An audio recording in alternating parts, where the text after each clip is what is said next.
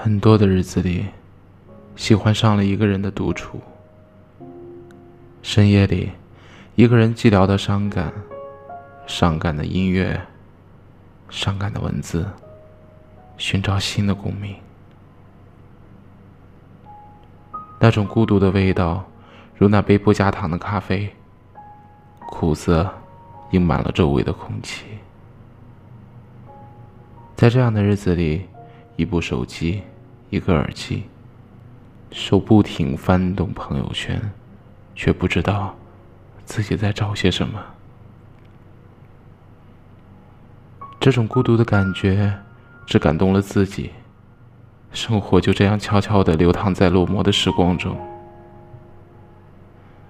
还是插上耳机，在声音的世界中，聆听诗意的生活吧。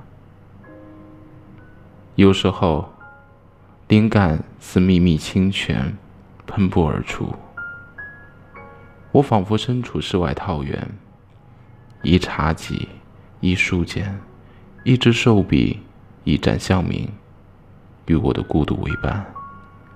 而不再是水泥笼子的蜗居，不再是灯红酒绿，不再有广场舞的糟粕，不再有工作中的烦恼，只有一个沉迷于诗画中的女子，一个孤独行走于世间的灵魂，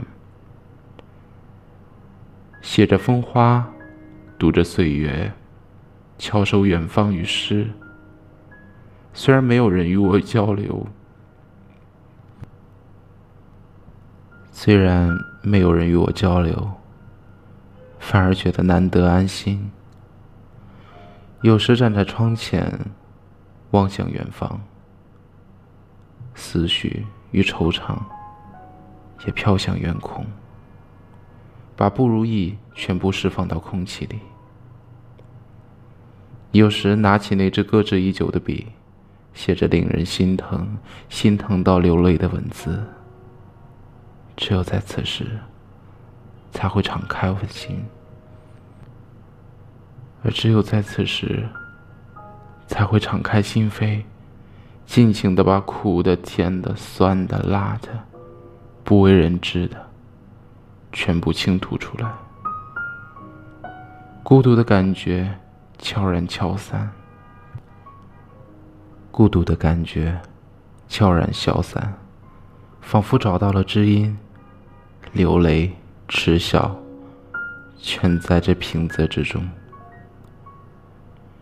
时光不停的转，而我也渐渐的变老。我却恋上了孤独。